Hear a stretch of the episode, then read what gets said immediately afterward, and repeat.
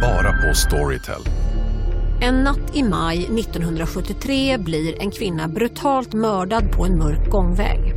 Lyssna på första delen i min nya ljudserie. Hennes sista steg av mig, Denise Rubberg. Inspirerad av verkliga händelser.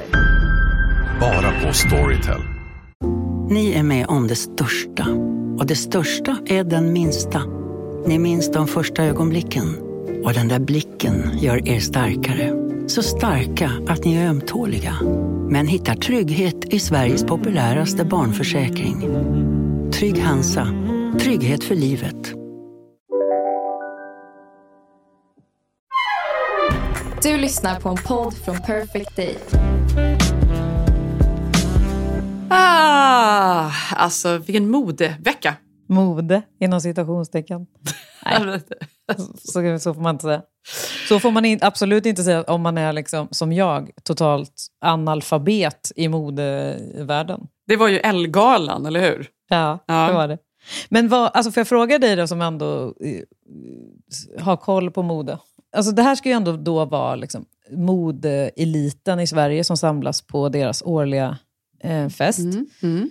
Är det då, alltså, jag bara kollade igenom, scrollade igenom bilderna från röda mattan där. Och det var ju väldigt eh, speciella utstyrslar alltså. Det här var, jag hör en liten negativ underton. Nej, men alltså jag är bara förvånad. För det var ju inte direkt så att jag kollade på det här och kände så här, åh gud vilka snygga grejer, det här ska jag bära med mig.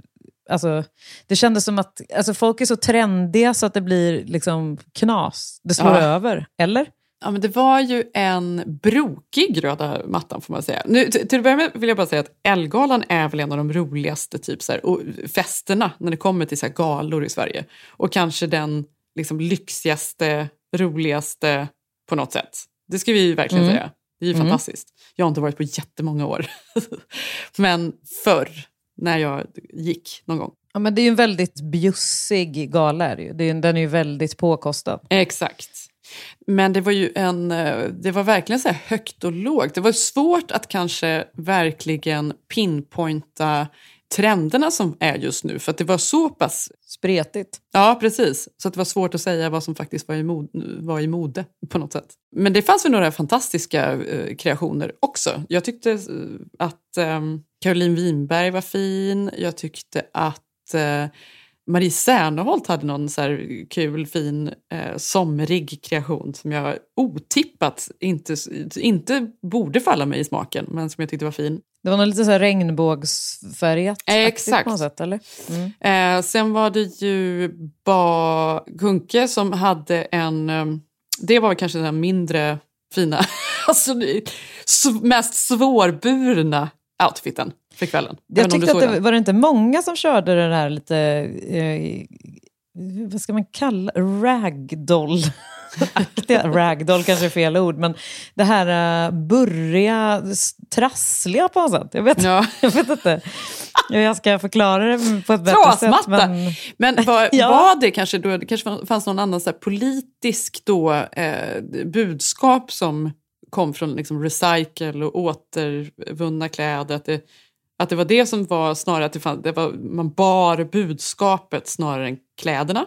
ja, jag vet faktiskt inte. Jag hade, kände inte till detta innan jag kollade röda mattan på Elgalan. Jag visste inte att trasselsudd var en look. Liksom. Nej. Men, eh, det Nej, var det men det var. Men det är kanske den då vårtrenden som vi kan ta med oss och pinpointa. Det var en annan stor trend också på eh, röda mattan tyckte jag mig ana. Och det var ju alla de här gravida människorna som väldigt gärna vill visa magarna. Ja, det är ju absolut en trend. Att man nu visar eh, sin gravidmage. Då, att man har tagit, eh, alltså det är ju en mil ifrån tio år sedan när man skulle gå runt i de här gravidkläderna som var stora som tält hela tiden. Nu ska man snarare lyfta fram magen och, och liksom ha på sig något kort. Jag såg att Kinsa hade ju, jag vet inte om det var liksom något som jag tyckte passade galan egentligen. För att den var ju, den var ju väldigt fin. Hon hade en vit, liksom väldigt kort topp och en lång kjol.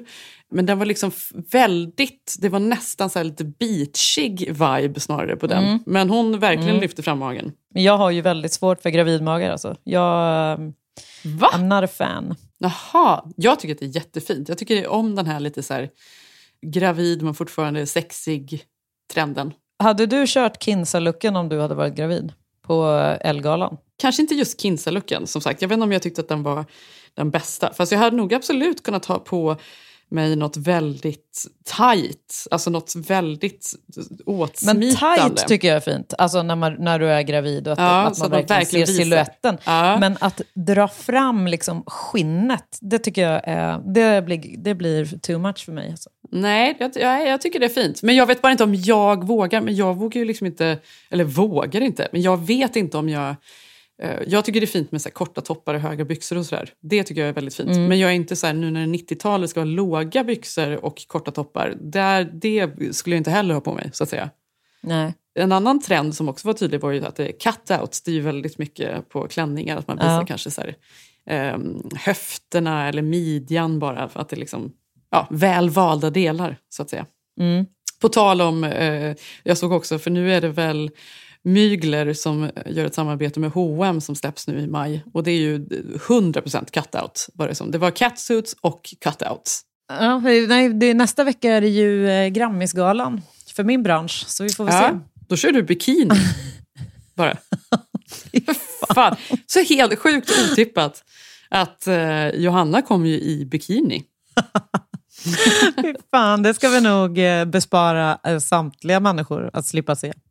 Men eh, det kommer nog garanterat finnas folk som glider runt i någon genomskinlig klänning med bh-trosor under. Det tror jag absolut. Vilket jag också tycker är snyggt. Ja, det är väl... Alltså. beror väl lite grann på vem det är som har på sig det. Så. Jo, såklart. Alla, men, men det är något... Ja, men alltså, så här, ha en, en transparent klänning och så har man ordentliga så här, stora tanttrosor, typ, tycker jag att det ska vara då. Och någon liksom väldigt enkel men också eh, rena eh, linjer och ganska stor, så att säga, bh. Och så ser man Mm. bara det igenom och så har man någon transparent klänning över. Jättesnyggt ju. Ja, vi får se vad det blir. Men nu har jag ju fått eh, inspiration här av trasslet. Så Ja. det kan, jag, jag kanske bara kommer som en sån stor garnboll. Du vet Ja. som man gjorde på eh, förskolan när man var liten. Man klippte upp någon sån här boll och så blev det Exakt. bara... Så kanske jag kommer. Ja, det tycker jag det borde du kanske göra hemma själv Mm. nu. Börja redan börja nu nu. och knåpa.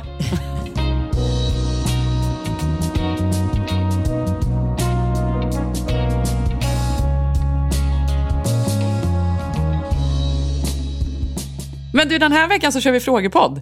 Ah, gud vad roligt. Jag är nervös. Jag har ju aldrig gjort en frågepodd ever. Så att, eh, det ska bli intressant att se vad som kommer komma ut ur detta. Allt man behöver göra och fråga är att svara ärligt. Ja. Det ska, Men det jag, det ska jag bära med mig.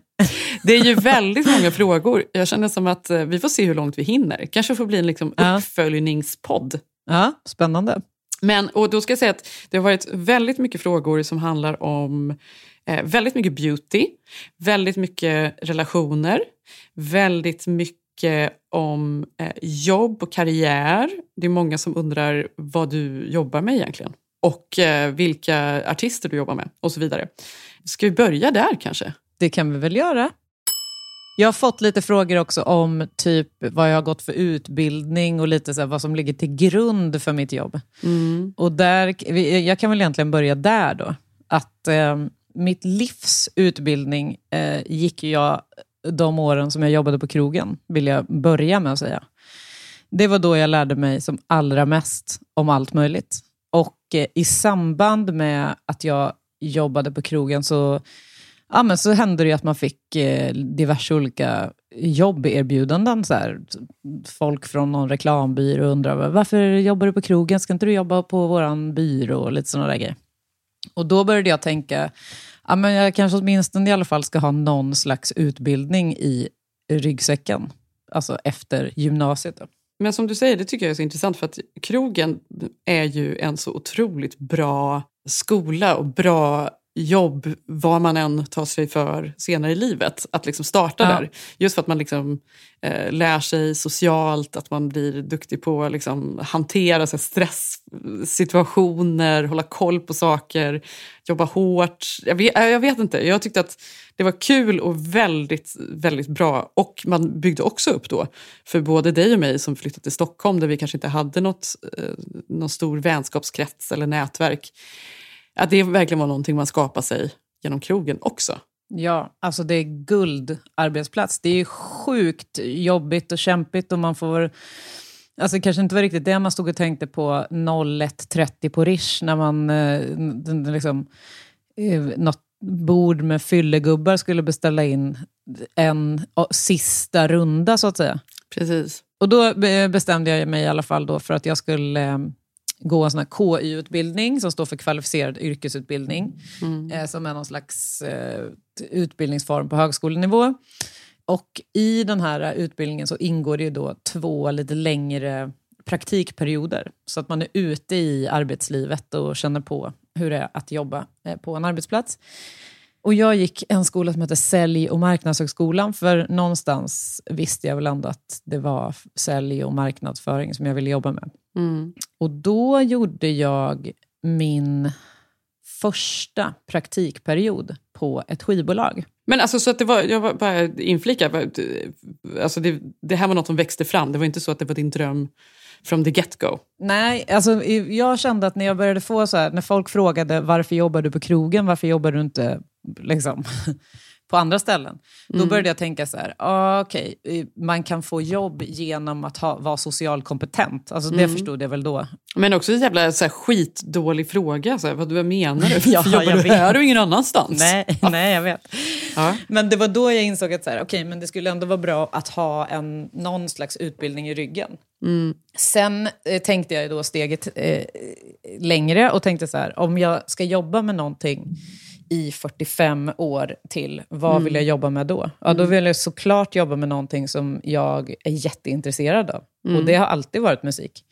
Men inte, alltså, jag vill inte stå på scen och sjunga, utan jag vill jobba med, med liksom, ba, det som är bakom, alltså bygga en artistkarriär. Och då gick jag den här eh, utbildningen i alla fall. Och då råkade det vara så att eh, jag ringde till ett skivbolag och fick prata med han som var marknadschef där. Och han var typ så här, ah, vi får in 150 ansökningar om dagen här, så att, eh, det är ganska svårt att få en praktikplats typ. Eh, Men vad gör du när du inte pluggar? Och jag jobbade ju på Rish för att slippa ta studielån. Så jag jobbade ju två dagar i veckan hela, alltså under hela tiden som jag utbildade mig.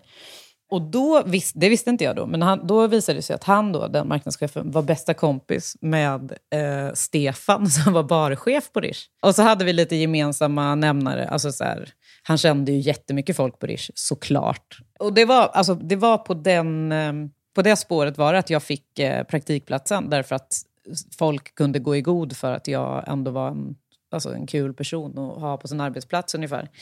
Och så jobbade jag där i, vad det nu var, hur lång kan den ha varit? Då? Tre månader säger vi.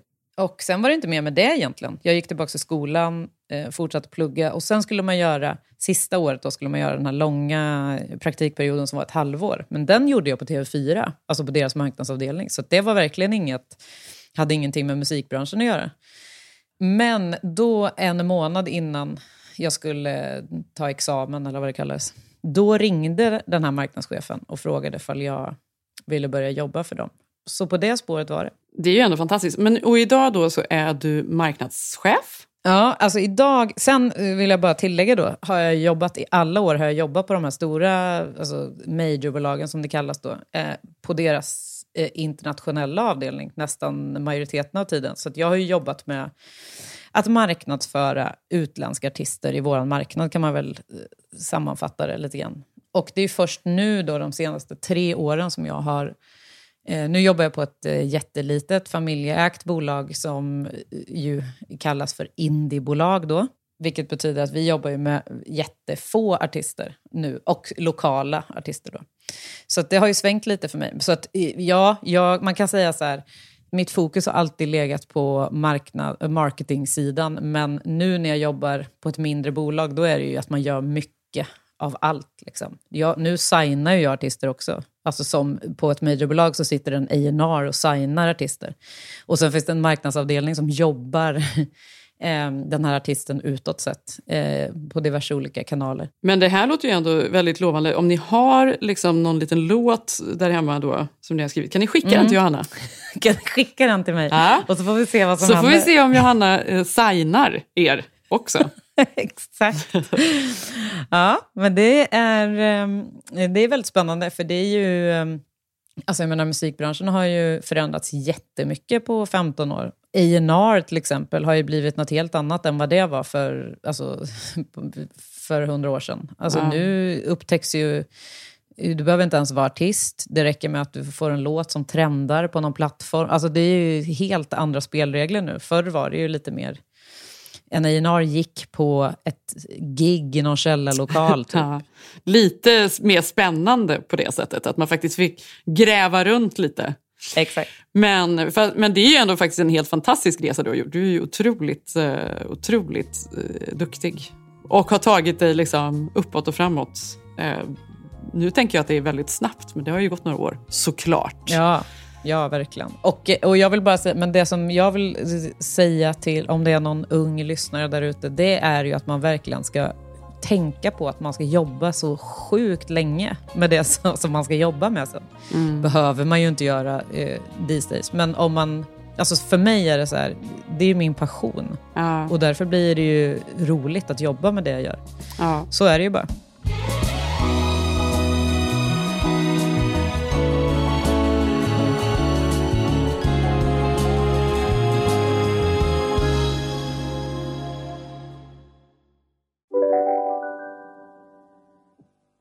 Lyssna på en ekonomistas podcast om du vill lära dig mer om pengar och hur pengar påverkar ditt mående. Med mig Pingis Och med mig Hanna. i samarbete med Nordax Bank. Hej, Synoptik här. Visste du att solens UV-strålar kan vara skadliga och åldra dina ögon i förtid? Kom in till oss så hjälper vi dig att hitta rätt solglasögon som skyddar dina ögon. Välkommen till Synoptik. Ni är med om det största. Och det största är den minsta. Ni minns de första ögonblicken. Och den där blicken gör er starkare. Så starka att ni är ömtåliga. Men hittar trygghet i Sveriges populäraste barnförsäkring. Trygg Hansa. Trygghet för livet. Då är det några stycken som har undrat lite grann eh, vad det är för artister jag har träffat under åren. och det är ju allt möjligt faktiskt. Det är ju både högt och lågt, men eh, det är ju extra kul när man får vara med supertidigt i en artists eh, karriär.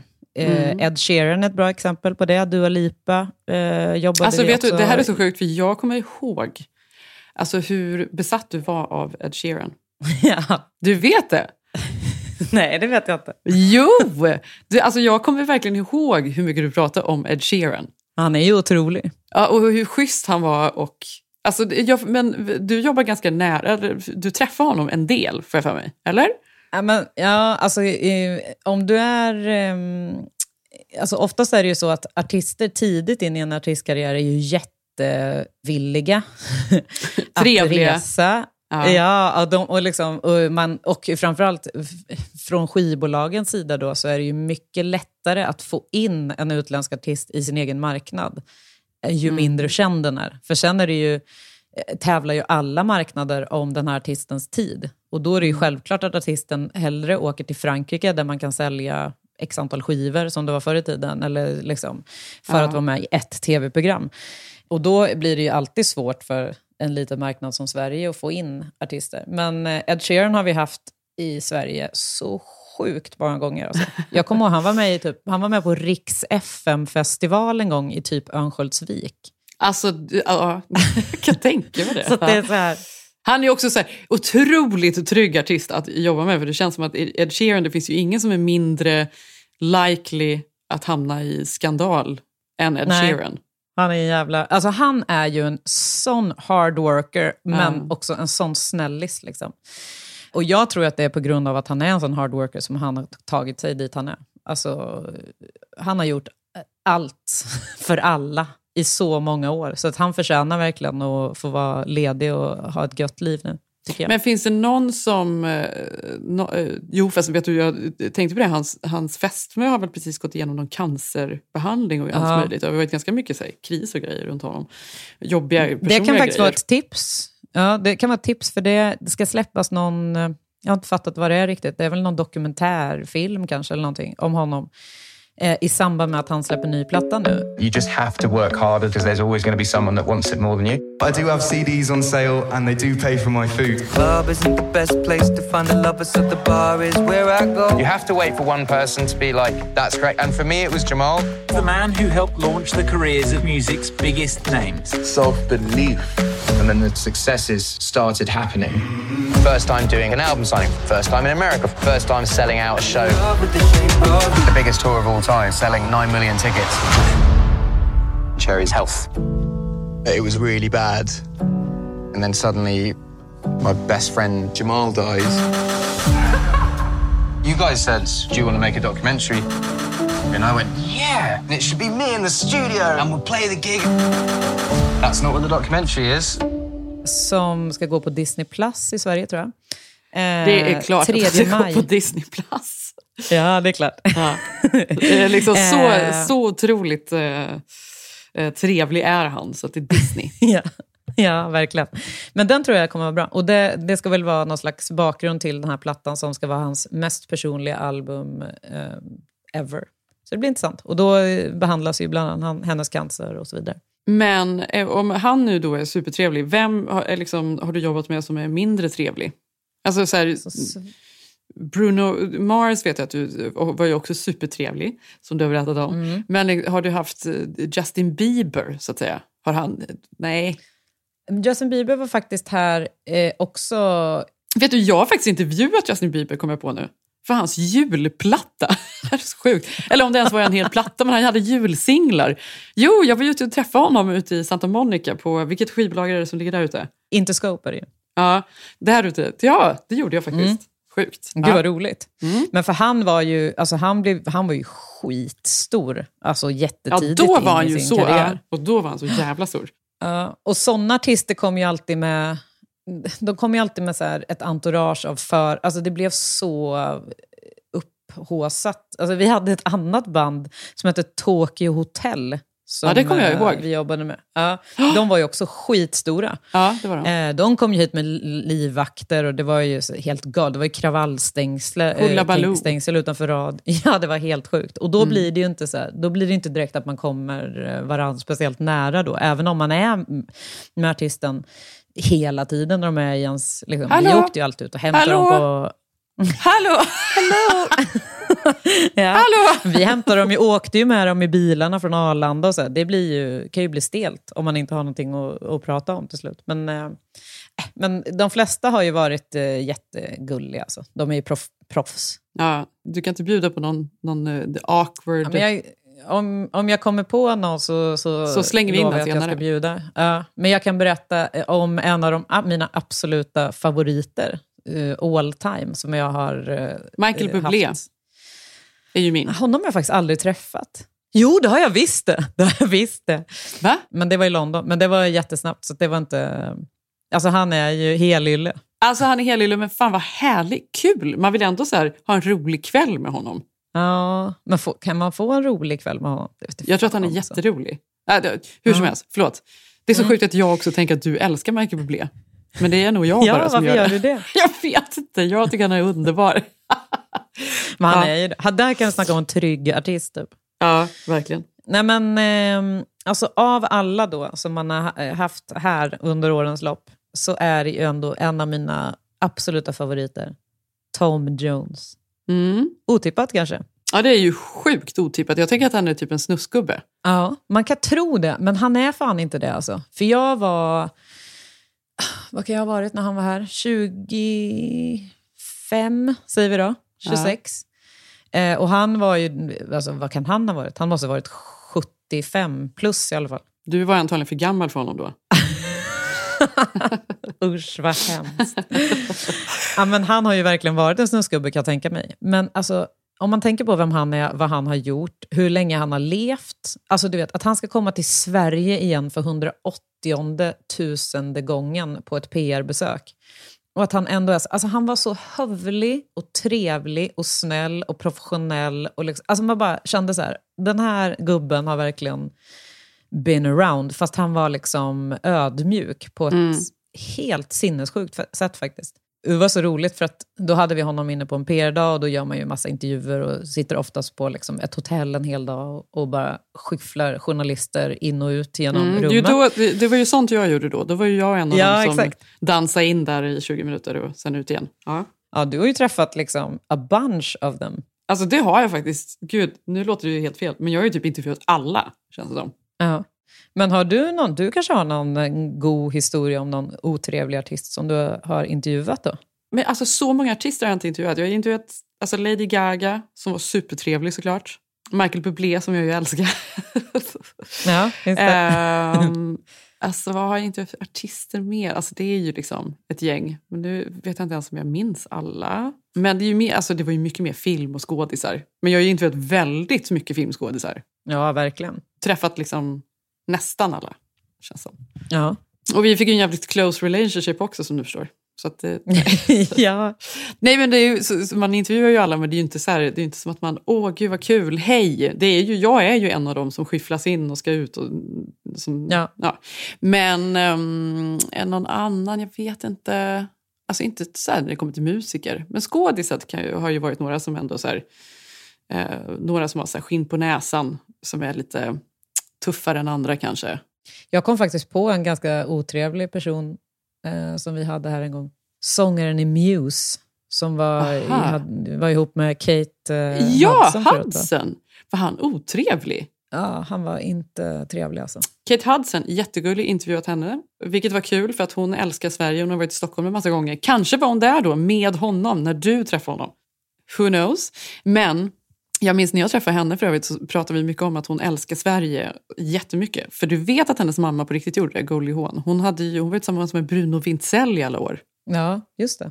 Så mycket älskar hon Sverige så att hennes första hus i Beverly Hills, berättar Kate Hudson för mig, var ett svenskt hus. Alltså ett gult hus med vita knutar, som såg, trähus som såg ut som ett svenskt hus. Byggde Goldie Hawn för att hon gillade det så mycket. Nej. Jo. Fy fan vilken dålig look i Ja, Beverly i Beverly, Hills. alltså, du, det, stod är inte så här, det passar inte in där. Men eh, lustigt ändå.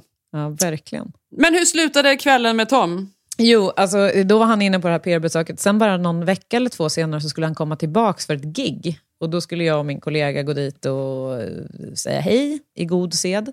Och bara visa att man var där liksom, från skivbolaget. Och eh, då eh, brukar man oftast göra det efter gigget till slut. Och då, då skulle de eh, käka middag på Zink som låg på Biblioteksgatan.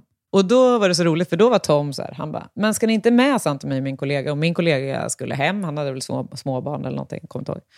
Och jag bara, eh, ja, why not?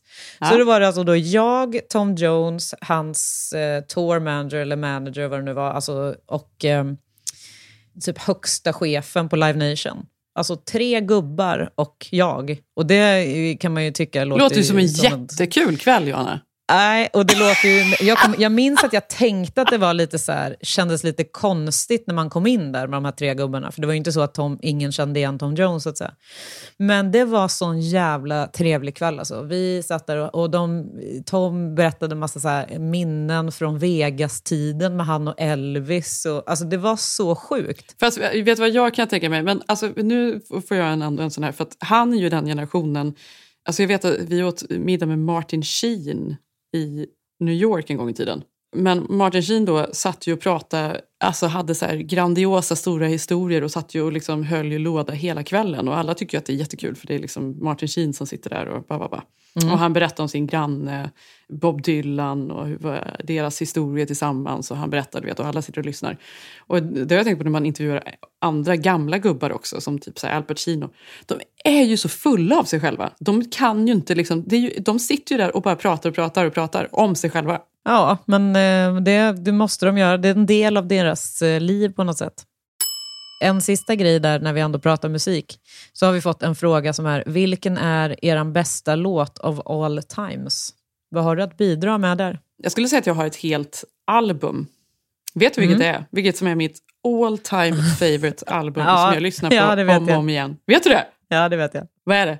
Christmas med Michael Bublé. Nej men sluta!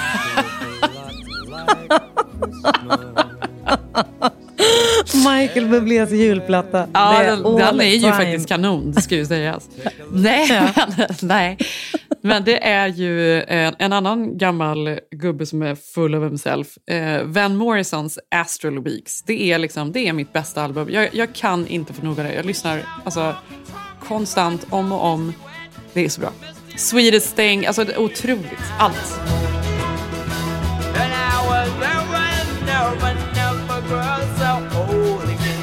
Han, han var faktiskt på min lista också, men det finns så många olika genrer så det är för svårt tycker jag att välja. Men, Men nu får du, eh, om du bara jag, får välja en nu då. Jag tycker det är skitsvårt alltså. Men jag tror, om jag verkligen, verkligen måste välja en enda låt, Man in the mirror med Michael Jackson. Det var det sjukaste. Va? Jag älskar den låten. Det var det mest eh, otippade du någonsin sagt till mig, Johanna. Va? Va? Jag älskar den Man låten. in the mirror, Orimligt. do, Ja, do. jag tycker den är så bra. Alltså jättemycket med Michael Jackson är ju typ det bästa jag vet. Jo, förvisso. Alltså, han var ju otrolig, men det är också någon avsmak man har. Det är för freak alltihop. Purple Rain med Prince. Ja, alltså otrolig. hur bra? Älskar Prince. Nej, Det finns för, jag tycker så här, det finns Bob Marley, alltså, alltså det finns för mycket. En annan riktigt bra låt måste jag säga är ju ehm, Whitney Houston. Dance with somebody heter den. Den är så jävla bra. Baby hit me one more time, är det också något du gillar? Nej, men jag skulle kunna dra in en Backstreet Boys-låt också. Ja. En Justin Bieber-låt skulle kunna klocka in där. Jäklar! Ja. Ja, nej, men det är väl... Men alltså, som du säger också, nu lät du helt cyniskt här med eh, Baby hits me one more time. För att det är väl en helt otrolig låt och alla är väl liksom skitbra i sina genrer. Men om man liksom skulle lyssna på någonting om och om igen som att det är något soothing och trevligt som man alltid kan tänka sig att återkomma till, då blir det ju slimmare ändå. Mm, fast det tycker jag, det beror på om, du, om, om det är en platta. Den tycker jag är svårare. För att, Mm. om du ska välja, du har ju precis valt en platta nu. Mm. Men om jag skulle välja ett album som jag, alltså av all, fy fan, man skulle komma sist, längst ner på min lista tror jag. Älskade Bo Kaspers! Back Åh in the gud vad jag hatar dem. Nej, Kent skulle också komma riktigt långt ner på den listan för mig. Va? Så bra ju. Usch. Nej, men det är inte för mig. Nej, det blir spännande när vi går på konsert tillsammans. Ja, men musik är kul för det engagerar på så många olika sätt. Det är Ja, det jäkligt det. roligt med musik. Men eh, i sommar ska vi på Coldplay. Det kommer bli så kul. Ja, men det blir kul. Och där möts vi någonstans. Det känns som att eh, det är liksom poppigt och eh, hittigt och samtidigt soothing och eh, hyfsat sofistikerat. Allting i ett på något sätt är väl Coldplay. Ja, också mediokert, tycker du. Men, eh, Det, men det kommer du inte tycka efter att du har sett dem.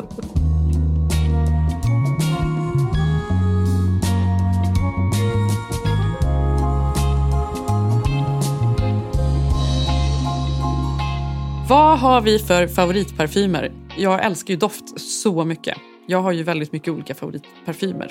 Vad har du för någon? Ja, är det kvinna eller man då vi pratar? Vi kan väl säga båda egentligen. Ja, jag har två eh, killparfymer, top of mind, som jag älskar. CK1. Eh, nej, men eh, inte så långt ifrån kanske på den ena. Den ena är eh, Tom Ford Noir. Är det en vit flaska? Nej, det är det inte. Den är svart. Ja, den är svart. Det finns ju en, en eh, vit eh, flaska. Jag har fått för mig att det är en damdoft dock. Ja, den har jag nämligen. Och jag fick för mig Ja, att den... den att, det- ja, älskar den jag. jag. Och den heter ju Sol, Soleil, Soleil Blanc, eller vad heter den? Jag kommer faktiskt inte ihåg vad den heter. Den luktar jättegott men den är så tung. Jag, jag har kanske haft på mig den två gånger eller någonting. Den luktar för starkt. Aha, tycker du? Ja. Jag älskar den. Men jag, för mig är den sommardoft. För den Ja. är lite så... Ja, och sen är det på eh, mans... Eh, jag är kvar här på manssidan. Är det också en Dior-doft som heter Savage. Den tror Ja. jag är lite mer... Eh, alltså mainstream-doft. Sauvage! Aha, Sauvage kanske den heter. Ja, och som fortfarande kör Johnny Depp där som posterboy. på Ja. alla sina reklamgrejer. Men Men den, den, eh, luktar jättegott, jag håller med. Ja. Det är ju, alltså, jag tycker så här, på män så gillar jag ganska så här, klassiska dofter på män. Jag gillar ju så här lite retrodofter till och med, tycker jag kan lukta gott. Um, Axe Africa. Zev använder, nu tror jag att han har Mojave Ghost som är en Byredo-parfym Mm. som luktar gott. Jag tycker Byre- Byredo har alltså några dofter i alla fall som är fantastiska. Och den doften som jag tycker passar mig just nu, eh, alltså det beror ju väldigt mycket, doft beror ju på humör. Vem man är. Alltså det, det är som att ta på sig kläder och vem, det speglar ens eh, känsla för dagen lite. Mm. Och jag har alltid tyckt om ganska tunga dofter, precis som att jag tycker om att ta ganska mycket parfym. Jag tycker att det ska lukta parfym. Jag gillar det. Ja. Um, Ja, med. älskar så här på kvällen när man ska gå ut eller någonting och man doftar lite extra när man liksom går ut genom dörren. Alltså så här, det är härligt med Mm. doft. Men jag har nästan alltid haft en dagparfym och så en kvällsparfym. Och då har jag haft dagparfym har jag haft en från som heter antingen Brown Sugar, alltså det här det är ett parfymmärke som heter um, Fresh. Jag tror de är från Boston, det är ett amerikanskt märke. Jag tror inte det finns i Sverige. Mhm. Men den är väldigt så här, väldigt friska, fräscha, lätta parfymer. De har också en citrondoft som också doftar jättefräscht och inte så här diskmedelaktigt som citron kan göra. Men som liksom varm och mjuk och härlig. De har jag alltid använt på dagtid. Och sen på kvällen så har jag en parfym från Boredo som heter 1996 som är, jag vet inte, den påminner mig om någon Ja, det är väl det den ska göra antar jag, för att den heter 1996. Men den påminner mig om någon parfym jag haft tidigare i livet. Alltså den är lite så här retrokänsla. En annan parfym från Byredo som jag också tycker väldigt mycket om är Slow Dance. Den doftar av patchouli och vanilj och viol. Och, ja, men den är väldigt varm och rund och härlig. Men det ska sägas att nu det senaste, det enda jag använder både dag och kväll är Young Rose från Byredo som luktar så gott. Mhm. Då får jag lukta lite närmare här i sommar. Eh, Fast för den, den är har så här- inte jag hört talas om. Jo, den är så härlig. Den är liksom lätt, men den är inte allt för lätt. Utan den är liksom, man kan verkligen ha den både dag och kväll. Så det är den, den använder jag enbart nu. Och har liksom använt slut en stor flaska och inne på min andra. Så jag använder den mycket och har gjort länge. Gud vad härligt. Jag såg här nu att Tom Ford har släppt en ny eh, doft som heter Cherry Smoke. Har du, lyssn- eh, har du luktat på den? Nej. Jag blir ju alltid eh, väldigt intresserad av Tom Ford-grejer, för jag tycker aldrig att de failar i dofter. Alltså. Nej. Det är, så här, snygga, de är ju eh, dyra och tunga dock. De är väldigt så här, kraftiga. Mm, men jag gillar det. Mm. Ja, Jag kör ju bara en enda parfym för tillfället. Och det måste ju vara en Tom Ford då? Nej, eh, den kör jag ibland, men nu har det inte varit sommar på länge, så att, eh, nu har jag inte haft den på länge. Jag använder mig då bara då av eh, ett amerikanskt märke, visade det sig att det var, jag trodde det var franskt, som heter Le Labo, Mm. som har en unisex-doft, eller alla deras dofter kanske är unisex. Santal 33. Ja, precis. Ja, den, den är väldigt härlig. Jag älskar den. Och jag får så sjukt mycket komplimanger av den doften, måste jag säga. Finns också, sjukt, ja, jag vet, faktiskt. finns också som ett eh, doftljus, så heter den något annat, eller hur? Nej, det vet jag inte. Ehm, och ehm, doftar faktiskt väldigt gott. Inte lika bra som något av Morenos ljus, men ändå. Nej, exakt. eh, men det är svårt att slå de dofterna kan jag säga. På tal om eh, Moreno så har vi fått lite frågor om Moreno också. Mm. Eh, bland annat när eh, nya doften kommer. Exakt, och den kommer ju komma inom ett par veckor nu vad det verkar. De håller på att hällas eh, just nu i Frankrike.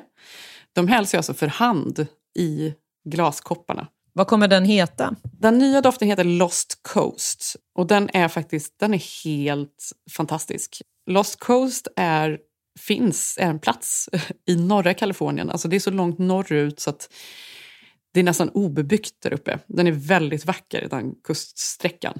Och doftnoterna i Lost Coast är då alltså den härlig så här citrus, varm och Eh, inte så stark och irriterande. Citrus kan ju dofta illa. Det kan ju bli väldigt mycket så här diskmedel en gång som jag sa tidigare. Myggmedel typ? Ja, men Vibben. exakt. Det är inte den här. Den här är helt otrolig. Den är så här fräsch men den är fortfarande varm och rund och mysig. Den har doftnoter. Eh, det är yuzu, det är citron, det är grönt te, det är jasmin, det är eh, sandelträ, mandarin, sage. Alltså det är, den, den är väldigt rund och fin. Och den kommer då alltså om, inom ett par veckor. Det ska skeppas från Frankrike den här veckan. Fy fan vad trevligt med ett litet härligt sommarljus. Ja, men alltså det är faktiskt det. Och det här är det perfekta så här, vår och sommarljuset och den, det doftar alltså helt fantastiskt. Så det blir spännande. Då ska vi liksom börja pusha ut det också i USA. Det var någon som frågade om hur mycket jag jobbar med Moreno och det är ju faktiskt väldigt mycket. Nu är det så här, allting återinvesteras just nu i bolaget så jag tar inte ut några stora pengar därifrån. Eh, nu får jag jobba med annat och tjäna pengarna på det. Men jag hoppas ju att det ska ha vuxit så pass stort inom ett par år så att det liksom blir mest fokus på Moreno. Det vore kul. Ja, då kanske det till och med blir eh, parfymer från Moreno i, på det längre perspektivet. Alltså på, ett, på sätt och vis så blir det ju det nu här framåt hösten. Det här har ju skjutits på så många gånger för att det är, har varit Eh, en långsam process. Delvis då för att det kanske är Frankrike vi jobbar med. Eh, men också för att det mm, eh, efter pandemin, allting har liksom försenats och det är saker som är slut och det ska skeppas från höger och vänster. Det har varit liksom svårt. Allting har dragit ut på tiden. Men då kommer det i alla fall doftpinnar eh, i fyra olika dofter, vilket är jättekul. Äntligen. Äntligen. Och då gör vi också ett samarbete med ett par olika keramiker som kommer göra fristående krus man kan köpa och ha som är väldigt vackra. Det är väldigt kul. Allt det här ser jag väldigt mycket fram emot. Det är väldigt roligt och vi har liksom några fantastiska butiker som köper in nu i mm, USA så det, det rullar på väldigt fint faktiskt. Jag är otroligt stolt och glad. Och en annan fråga är ju hur du har, vad du har med det här att göra. Och det ska vi säga att eh, du är ju faktiskt också med på. Ja, men, ja, på ett pyttelitet hörn. Ja. Men det jag, vill, det jag vill säga med eh, allt det här är att du ska vara väldigt stolt över dig själv. För att eh, vart... Alltså så här, dels att du hade en dröm och du tog tag i det och utvecklade. Och sen dofterna är ju helt otroliga på ljusen och tvålarna. Men också designen. Är ju, Ja. De är ju så sjukt fina. Så Ja. att eh, allting runt Moreno är ju väldigt, väldigt fint. Så att det ska du vara väldigt stolt över. Du, jag är så otroligt stolt över det. Just för att det är så otroligt så här högkvalitativa eh, doftljus. Som är liksom, det är in, inget paraffin i dem. Det hade vi faktiskt initialt och tog bort. Och det var ju en jätteprocess att byta. Eh, jätteprocess att ta fram eh, nya dofter hela tiden. Och nu är det soja, eller? Nu är det en eh, soja, det är eh, kokos, alltså det är en, en, en blandning eh, vegetabiliska vaxer. Och de brinner jättefint. Och så. Det, det är väldigt så här, bra kvalitet på dem. Så jag är extremt stolt över alltihop. Att ta fram tvålar, vilket jobb det var och alla tester som måste göras. För det är ju liksom inget white label utan vi gör ju produkterna. Vi tillverkar produkterna och skapar dem själva. Men att driva ett företag i USA, alltså det är mycket grejer som är involverade där. Det är väldigt mycket jobb. Men det är också så här kul, för jag tror att här också... Det, det är ju dyra produkter, men för vad de är är de väldigt så här, prisvärda om man jämför med andra doftljus som är handgjorda i Frankrike. Så finns det inget i den prisklassen. Men det är ändå rätt sjukt att du grundade det här och drog igång det här när du precis hade gått igenom en skilsmässa. Ja. Det är ändå otroligt, för det är ju ganska dränerande eh, som det är. så att säga. Ja. Fast vet du att jag hade nog en väldig så här, energi då. Alltså mitt i att jag var helt slut så fanns det ju någon sorts energi av att man ville eh, vidare. Och vad ska jag Ja. göra nu? Det var liksom en del av livet som eh, slutade där och något Ja. nytt som tog vid. Och jag kanske liksom redan tyckte att det var så mycket att man... Ibland när det är riktigt mycket så är det liksom inte mycket att ta på sig mer. Det är snarare när allting är lugnt Nej. som det känns som ett stort ok att, att eh, ta på sig mer jobb. Jag vet inte. Men det är ändå ganska kul, för jag minns eh, när allt det här med skilsmässan och allting var, så pratade vi väldigt mycket om just att se saker ur ett helikopterperspektiv och om några år så kommer man se tillbaks på den här tiden. Och liksom, alltså så här, det var så jävla dark där och då, men att man hela tiden såg, alltså man ville, fram, man ville se vad som skulle komma efter, vad som man skulle komma ur allting. Ja, det pratar vi nog väldigt mycket om. Alltså, för jag, jag kommer ihåg, att, för det var ju det absolut värsta, alltså det kanske beror på vad man är för personlighet, lite, hur, hur starkt man känner. Jag tror alla kanske undrar. Men när man är i den här, eh, så här plötsliga situationen när alltså livet som man känner det är, tar slut. Liksom. Mm. Allt man vill veta är så här, men vad kommer att hända? Alltså, vad, hur kommer det här att bli? Alltså, det är så svårt att föreställa sig eh, sitt liv några år senare. Alltså, kommer det att bli okej? Okay? Alltså, det är så man, alltså, mentalt eh, extremt eh, jobbigt. Alltså hela omställningen. Ja, herregud.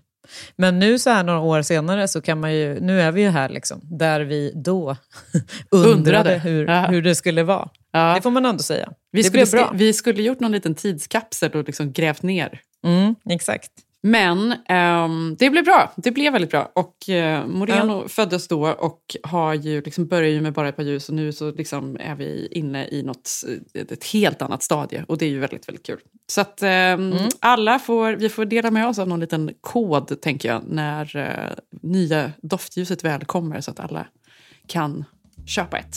Så man kan ha, det är också fint tycker jag att ha doftljus utomhus på sommaren. Alltså så här, vid sitt lilla bord på verandan vid sommarhuset. kan man sitta ja. och dofta. Mitt bästa är ju på riktigt på morgonen när jag går ner i köket, här eller i sommarhuset. Eh, och man sätter på kaffet och man tänder doftljuset och man har liksom en liten lugn stund på morgonen innan allt, alla vaknar och det ska fixas allting. Men det är så här, det är något nästan så meditativt på morgonen som jag mår så bra av.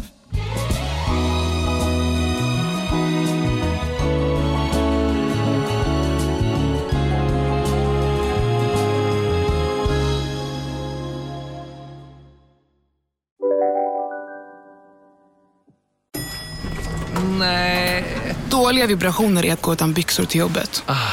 Bra vibrationer är när du inser att mobilen är i bröstfickan. Alla abonnemang för 20 kronor i månaden i fyra månader. Vimla! Mobiloperatören med bra vibrationer. Om en yogamatta är på väg till dig, som gör att du för första gången hittar ditt inre lugn och gör dig befordrad på jobbet men du tackar nej för du drivs inte längre av prestation. Då finns det flera smarta sätt att beställa hem din yogamatta på. Som till våra paketboxar till exempel. Hälsningar Postnord. Demideck presenterar Fasadcharader. Dörrklockan. Du ska gå in där. Polis? Effektar? Nej, tennis tror jag. Pingvin. Alltså, jag fattar inte att ni inte ser. Va? Nymålat. Men det var många år sedan vi målade. Demideckare målar gärna, men inte så ofta. Och då när vi ändå är inne på sommarspåret så har vi också fått massa frågor om vad vi ska göra i sommar, vad vi har för sommarplaner. Mm. Vad har du för sommarplaner? Men vi åker ju i vanlig ordning till vårt sommarhus. Som vi, längtar, vi längtar så mycket efter det, Johanna. Alltså det är galet. Ja, men vem gör inte det? ja, men alltså, det enda jag, har, jag känner lite panik nu för hur vi ska få till det den här sommaren. För att, Nej! Eh, det är för mycket. Jo, Nej. men vi kommer ju få det såklart. Det får men vi ju. så är bara, det bara. Ja, för vi, det är också ja, så här, vi längtar efter varandra, våra män längtar efter varandra och våra barn längtar men efter varandra. Men framförallt Exakt. Ja. Alltså mina barn pratar om det på, på daglig basis. Nu, det, sista, sena, det sista som hände nu innan jag började podda var att Harriet eh, kom in här och, och frågade Fråga Jenny när vi ska komma. Oh, men alltså gumman, ja. vi längtar så mycket. Det ska bli så fantastiskt. Ilse längtar efter Harriet mm. också.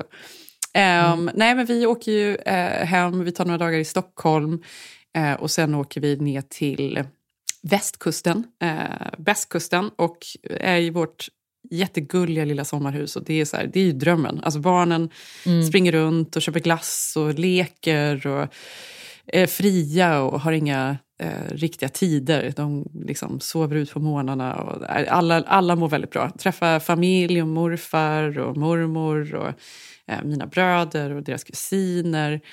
Zevs föräldrar kommer i vanlig ordning för det är inte bara Zev som älskar Sverige nu utan det gör ju också de, så de kommer med.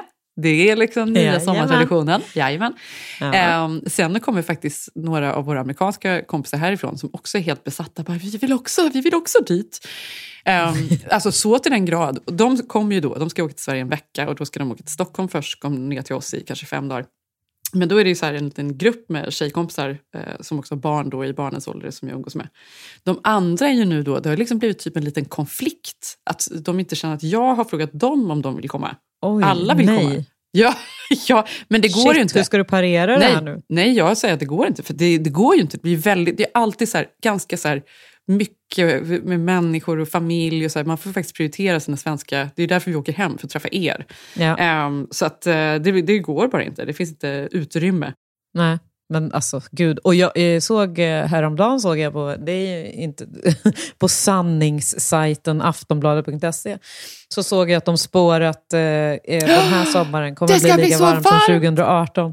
Men också, hur sjukt är det att jag också såg att den här skulle bli så här, förbered er mentalt, skrev de också. Det är också så, okej, klick, eh, bait på alla, liksom så här, katastrofvarmt. Eh, ha en fläkt nära till hands. Nej, då satt Jenny Hammarschmidt och gick rakt in och kollade vad det kostar med olika så här, bärbara AC och fläktar. Ja. Men det jag tycker, jag Lyckades tror att du inte... I och för sig, vet du vad ni har som är riktigt lyx i varma dagar? Det är ju att ni har källaren där. Ja, jag vet. Men det är, ju, det är ju där ni sover. Vi sover ju liksom längst Ja, upp i liksom Ja, bastun längst upp. Ja, för det är ju hemskt. Alltså det, på riktigt, det finns inget värre än att sova i varma rum. Det är helt fucking vidrigt ärligt talat. Och när luften bara står still. Nej, jag, nu klickar jag in direkt. Ja, och vad ska ni göra utöver att komma till oss? Ja, men vi ska inleda semestern med att åka till franska rivieran. Det ska bli Mm. väldigt härligt. Viktor har ju släkt där, som sagt. Hans kusiner är ju därifrån, så att vi kommer hälsa på dem. Och vi har hyrt ett ashärligt hus som vi även hyrde förra året. Eh, så att där börjar vi. Ja. Sen när vi landar, då är vi hemlösa i eh, två månader. På grund av renovering. Ja, så Mm. vi ska eh, bo runt kan man säga. Och Viktor ska ju spela en hel del i sommar. Så att vi kommer vara hos er, vi kommer vara Mm. i Vadstena ganska mycket och eh, ja, kommer väl haka på Viktor lite grann på diverse ställen där han ska spela. Mm. Eh, Dalarna lite grann. Ja, men vi kommer liksom åka runt. Jag är ju lite besviken att Viktor inte spelar i Bohuslän, i våra krokar där. Faktum är att han gör det. Gör han? När då? Ja, och han gör det också när ni har barnflytt. Du Han skojar? spelar på Tjölleholm slott, men alltså det är ju söder om Göteborg, men det är ändå i... eh, Ja, det är ändå i nära. Ja, då Ja. Vi, kan vi ta med oss Majsan? ja, det tror jag faktiskt att ni skulle kunna göra. Jag tror Ja. att det är ut... Ja, jag får forska i detta, men det är eh, 7 eller 8 juli. Så då... Aha! Det är ju, nej, men det är ju vår eh, konsert. Ja, vi får se, vi, jag får kolla upp det där lite mer noggrant. Ja, det var ju synd. Ja. Men Sev kan ju åka och kolla på det, medan du och jag står på Ullevi Ja, och vevar. Ja, men det kommer bli en väldigt härlig sommar. Jag längtar så mycket. Jag längtar också så otroligt mycket till sommarhuset och till... Alltså, så här, jag kan ju längta efter tekoppar jag har där. Alltså någon så här liten gryta jag har där. Alltså så här, alla saker man plockar fram på sommaren när man ska ha sitt lilla bord och man ska äta sin jag vet inte, eh, lax och dillstuvad potatislunch och hålla på. Alltså så här, jag, längtar ju, jag tycker ju att det är så himla härligt att så här, duka och plocka fram och laga mat. Och så här, det är Mm. något som är så här, det bästa som finns med sommaren, tycker jag. Ja, verkligen. Men du, det ska ju också bli intressant att se, eh, för det är väl första året nu som ni kommer tillbaka efter att Sevs mamma har varit där och, och eh, rensat i trädgården. Ja. Det kanske är något helt annat ni möts av när ni kommer. Antingen så är det helt dött, eller så är det helt blomstrande där när ni kommer fram. Eh, alltså jag, jag gick ju igenom trädgården lite efter, för hon slutade ju plötsligt abrupt också. Först var det ju då att hon hade plockat bort en ros jag älskade. för att han tyckte Ja. inte hon var fin. Eh, sen så hade hon ju då planterat lite, alltså det här är ju också fantastiskt ska säga. Tänk att hon hjälper till att göra det här, det är ju otroligt. Vi har inte, jag har liksom inte tiden på sommaren med alla småbarn och familj och allt, alla bestyr som redan är. Så det är väldigt så här, tacksam för, för den hjälpen. Men Mm. eh, det var ändå, ja det var ju några plantor där som satte som jag inte var beredd på. Absolut. Men eh, det, det blir spännande att se hur det blir i alla fall. Och sen ska ni bygga en bastu då, eventuellt. Kanske ni inte behöver ha den här sommaren i och för sig. Nej, alltså vi diskuterar ju detta konstant. För jag är så här, jag vet inte om jag orkar det i sommar. Eh, Jag vet också att vi kommer Nej. behöva så här, snickra och laga andra grejer på huset. Men Zev har liksom tappat det. Han är helt besatt av den här bastuidén.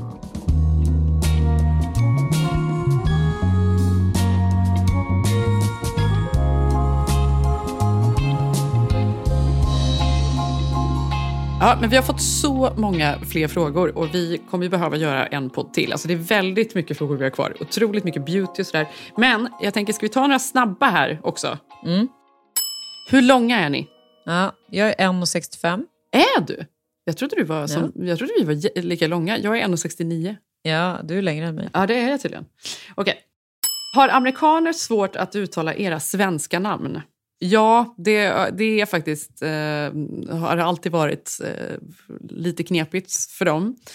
Eh, framförallt för Tage, som det ju, ligger ju inte naturligt i amerikanernas eh, mun. Så det blir ju, om de bara får säga utan att veta så säger de ju Tage. Mm. Så det får man verkligen säga, Tage, Tage. Men lyssna Tage till det eller? Nej, det gör han inte. Han, men alla i hans eh, liksom, skola och lärare och kompisar kan ju säga, men de säger eh, Tage, säger de. Tage. Mm, just det. Eh, Ilse är det många som säger Ilsa. Jaha, Som Gud, att det är liksom en variation av Elsa fast med i. Så det, där får man rätta dem lite så att de säger Ilse. Men Mm. ehm, fast man ska faktiskt verkligen ge amerikanerna att de är väldigt duktiga på att så här, lära sig kulturer och de vill uttala saker och ting rätt. Att de faktiskt det är också så här, för att alla heter ju väldigt mycket olika konstiga namn här. Det är ju inget ovanligt att heta något som inte alla andra heter. Eh, så jag tycker att det går bra ändå. Mm. Och Maj då, om de ser hennes namn i print bara? Mm, då är det mars. Ah, okay. Mars. Mars. Mm. Så att det får man ju också då säga maj. Men då, det är ju Ja. lätt att komma ihåg på något sätt. Det, det kan de faktiskt.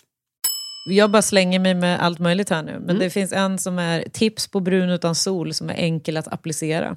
Mm. Jag måste säga att jag har inget tips att ge eh, på brun utan sol. jag tycker att det är för Det svårt. var alltså. svaret! Ja. Eh, Jag tycker att det är skitsvårt att applicera brun utan sol och att det ska bli snyggt. Men om du har något eh, guldtips där, då sitter jag också med, med örat i lyssnarmode. Jag är inte så här, jag använder inte jättemycket brun utan sol, men jag tycker om att ha det på benen. För benen solar man kanske inte jättemycket, och man vill, man, men man visar dem ju ganska mycket. Så man vill ju, framförallt i början av sommaren kanske, att de ska ha någon sorts ton. Ja, för just benen är ju eh, det, är det, som jag, det är det som gör att jag har svårt för brun utan sol. För att det finns ju två kritiska punkter på benen. Du pratar ju om knän och eh, fötter där. Ja, den här eh, knölen där vid Ja. fotleden. Men det här gäller ju då att man alltid skrubbar benen och framförallt då knän och knölen kanske. Och att man ehm, tar gradual tan. Alltså att man tar, inte en sån som bara, bara tar på en gång, som bara bum, så sitter det där och då är det ju lätt att det blir flammigt. Men just de här, så här gradual tan Mm. som man tar lite. Jag vet att det finns en från Saint-Tropez som jag använt eh, förra året i alla fall, så, som absorberar lite och så får man lite färg och så nästa gång så blir det lite mer färg. De tycker jag är mycket, mycket bättre. Och om man nu är Mm. känslig på just knä och liksom vid så här, vissa detaljer kring fötterna, då får man ju ta lite body lotion därpå innan man smörjer in hela benen med den här krämen. Mm. Men sen finns ju det här tan ravel som jag vet att många tycker väldigt mycket om på benen. Jag gillar gradual tan. Tan ravel är bra för det är så här, man sprayar på, väldigt lätt att applicera också. Sen gillar jag inte så här alldeles för starka brun utan sol som man bara tar på en gång och så kan man inte ångra det sen. Och eh, hur tar man bäst hand om sitt hår och sina fötter? En annan fråga. Hår tycker jag... Alltså, vad fan tycker jag är? Vad tycker du? Nej men jag vet, alltså. Fan. Eh, silverschampo om man har blont hår. Är väl ett bra tips, tycker jag. Men alltså, det är ju väldigt, det är en väldigt svår fråga för det här beror ju helt på vad man har för hår och fötter. Det, går ju, det finns ju ingen generell här. Jag tror att det kan finnas en generell eh, tips till fötter är väl ändå att man ska smörja dem. Det är det, 100 procent. Jag kan säga hur jag tar hand om mina fötter. då. Jag är filar eh, nästan efter så bad och dusch ett par gånger i veckan. Eh, jag tar alltid en fotolja på mina hälar och på runt liksom, nagelband och allting. Just nu har jag faktiskt inte gjort någon pedikyr eller målat naglarna på säkert en månad för att jag tar en liten break. Annars gör jag ju nästan alltid det. Jag har alltid så målade tånaglar. Eh, men just att man faktiskt filar och eh, återfuktar, superviktigt. Olja tycker jag var ett bra tips. För att Ja. eh, om man ska smörja in fötterna och stoppa in dem i ett par strumpor, typ. det är riktigt obehagskänsla tycker jag. Ja, och just sån här nagelolja till exempel, den absorberas väldigt lätt och är liksom inte fet utan den försvinner utan att kladda runt vilket är faktiskt väldigt skönt och bra tips. Hår, ehm, jag använder just nu återfuktande schampo för mitt hår är ganska torrt, jag vet inte, efter vintern eventuellt då. Eh, återfuktande schampo, återfuktande balsam. Utöver det så brukar jag ha i någon snäll liksom, så här, kräm innan jag, innan jag fönar eller plattar eller någonting som skyddar håret. Jag gör även eh, sån här inpackning för hårbotten. Det finns så här lerinpackningar som renar och sådär. Jag tänker faktiskt på det ganska mycket, hur man förbiser hårbotten när Mm. man kanske faktiskt skulle ta handen lite mer. För skalpen är ju någonting som får utstå ganska mycket. Den är liksom längst upp på huvudet, alltså längst upp på kroppen. Solen står på det hela tiden. Det liksom blåser och liksom allt väder och allt vad det nu är får det utstå. Så att, eh, den ska man faktiskt vara, vara lite snäll mot eh, emellanåt. För det gagnar också håret. tycker ändå att den har fått lite uppmärksamhet på um, senare tid Mm. med såna här uh, tools som man ska ha i duschen till exempel. Vad kallas såna egentligen? Som är som en slags... eh, ja, men, eh, har du inte sett eh, hur de här ser ut? Det är som, ser ut nästan som en sån här eh, borste, eh, du vet sån här, ta, eh, ta, vad kallas de? Tangle... Ah, ja, ja, ja, ja, ja, precis. Mm. Eh, För att massera hårbotten. Liksom. Ja, exakt. Och det verkar ju som att de flesta som eh, jobbar med beauty har highlightat under det senaste typ halvåret, tycker jag, dykt upp lite överallt. Eh, den typen av eh, hjälpmedel för att få en... Eh, ja, men få en eh, vad är det? Det är väl att öka blodcirkulationen i Exakt. hårbotten egentligen. Och sen så finns det ju väldigt mycket så serum som eh, återfuktar skalpen och som får även då gagnar håret som sagt. Det är ju det. Så att man, om man tar hand om skalpen så syns det också på längderna sen. Och det är kanske extra viktigt alltså så här, för åldrande hår, alltså när man blir äldre, för då förändras håret och blir torrare och så vidare. Det finns ju väldigt många exklusiva skönhetsmärken nu som har lanserat eh, just hårvårdsserier för så här, skalpen och åldrande hår. Allt från så här, Augustinus eh, Bader eller eh, Barbara Sturm gör ju sina. Så det finns hur många som helst. Så det är en helt ny marknad, verkligen. Mm. Och sen är det mycket här om, det är allt från att bli dumpad av en vän. Vad gör man? Nyfiken på eh, barnen, om de pratar svenska, engelska. Har ni testat botox och fillers? Och så vidare. och så vidare. Alltså, det finns hur mycket som helst. Men nu har vi spelat in så länge så att nu får vi faktiskt avvakta och fortsätta. Vi tar vid nästa vecka där vi lämnar. Spännande. Vilken cliffhanger. Ja, exakt så. Och tills dess så hittar ni oss på eh, Instagram. Jag heter Jenny Ham, vi heter Keeping Up Jenny Johanna och du heter? Johanna Noren understreck. Och vad blir det för låt? Ja, men nu blir det ju... Måste jag tänka till här lite grann. Stad i ljus. Nej, det blir det inte. Men ska vi, av, ska vi avsluta Nej, med... är det Van kan du Morrison? Ja, jag skulle säga, kan du inte säga din absolut bästa låt då, från eh, ditt Van Morrison-album? Mm. Avslutar vi med. Ja, men då avslutar vi med Sweet Thing från världens bästa album Astral Weeks. Puss, puss! Puss! And I was never, never, never grow so